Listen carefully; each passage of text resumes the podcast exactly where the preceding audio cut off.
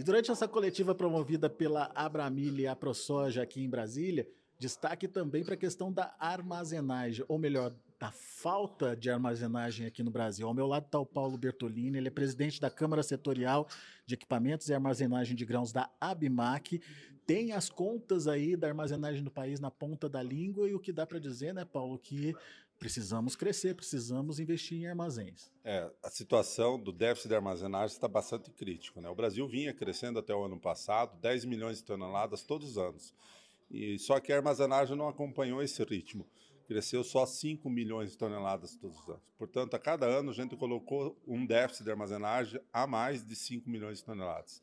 Isso não é porque a indústria brasileira que faz equipamentos, silos, para armazenagem não tem a capacidade técnica ou tecnológica para isso. Ela tem, tanto é que o Brasil exporta para mais de 40 países equipamentos de armazenagem. O que falta para nós é um acesso mais fácil para a linha de crédito, principalmente o PCA, e também que haja nessa linha recursos suficientes para a demanda e a necessidade brasileira. E hoje a nossa estimativa é que o Brasil precisa investir no mínimo 15 bilhões de reais todos os anos para acompanhar simplesmente o crescimento da agricultura brasileira, sem reduzir o déficit de armazenagem, que hoje chega a esses 118 milhões de toneladas. Você, é, você falou aí da necessidade de 15 bi por ano. No plano Safra é, divulgado agora, é, tem um, um programa que é, libera aí algo em torno de 6 bilhões, um pouquinho mais que isso. Estamos falando de da, menos da metade da necessidade. Exatamente, isso que preocupa. É, e além do que, que muitas vezes pode acontecer um contingenciamento desse valor anunciado. Então, a nossa luta agora é para que isso não aconteça, porque o Brasil está beirando a um caos, por falta da logística, né, por falta da armazenagem, que é muito importante. Então, a, que esses 6.6 anunciados que efetivamente sejam aplicados o quanto antes possível, porque o tempo de construção para uma estrutura de armazenagem é longa. Tudo que você for precisar para a próxima safra, você tem que investir já, imediatamente, senão não dá tempo de ficar pronto para o próximo ano. Você estava falando também da questão da, de onde os armazéns estão hoje. É, não funciona para a necessidade do produtor brasileiro. Exatamente. Hoje nós temos só 15% da capacidade total estática, que na nossa estimativa é 194 milhões de toneladas, dentro das fazendas. E 85% da capacidade estática de armazenagem está em centros urbanos, portos, cidades. E isso é muito uh, ruim para a agricultura brasileira, principalmente para o produtor que acaba pagando essa conta. Só para efeito de comparação, os Estados Unidos, que são um, o país que mais se produz grãos, né, e uma, um dos maiores produtores de grãos do mundo, 66% da capacidade estática de armazenagem lá está dentro das fazendas, contra 15 aqui no Brasil. Só que eles conseguem armazenar mais do que uma safra, eles conseguem armazenar praticamente uma safra e meia capacidade total do país.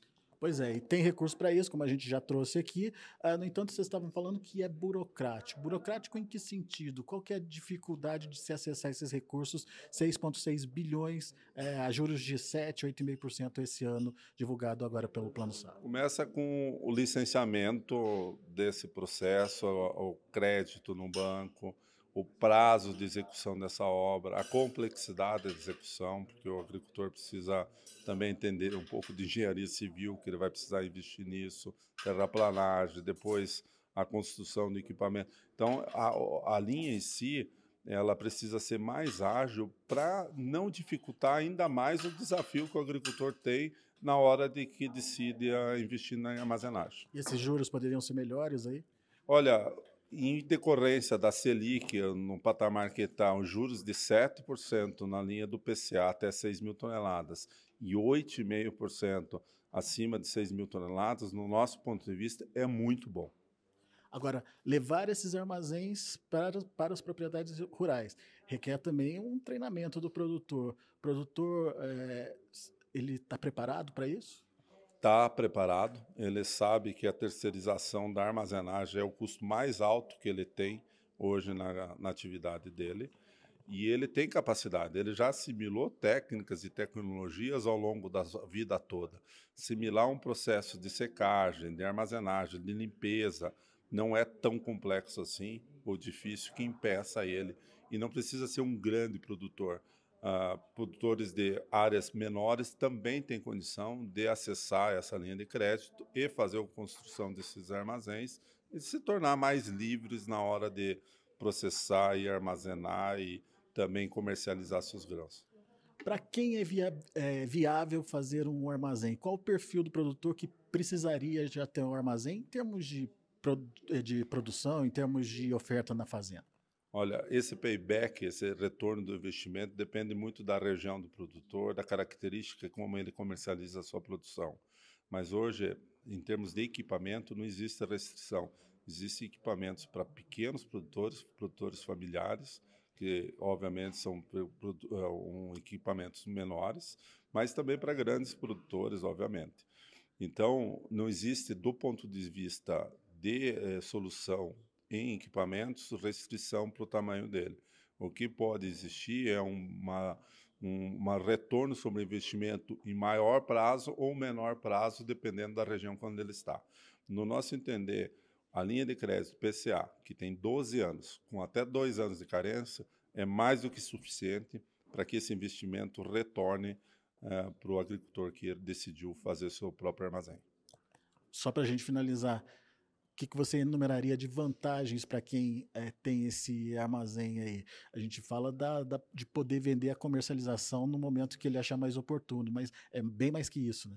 Na, na, verdade, são várias, né? Esse é um aspecto. Ele vai, vai vender a sua produção com o produto estocado por ele, armazenado por ele lá dentro da fazenda. A classificação acontece dentro da fazenda. Ele economiza esse frete, que quando ele não tem armazém, ele tem que levar a sua produção úmida, às vezes ficando na fila vários dias, fermentando, perdendo qualidade, com impureza, pagando fretes mais caros.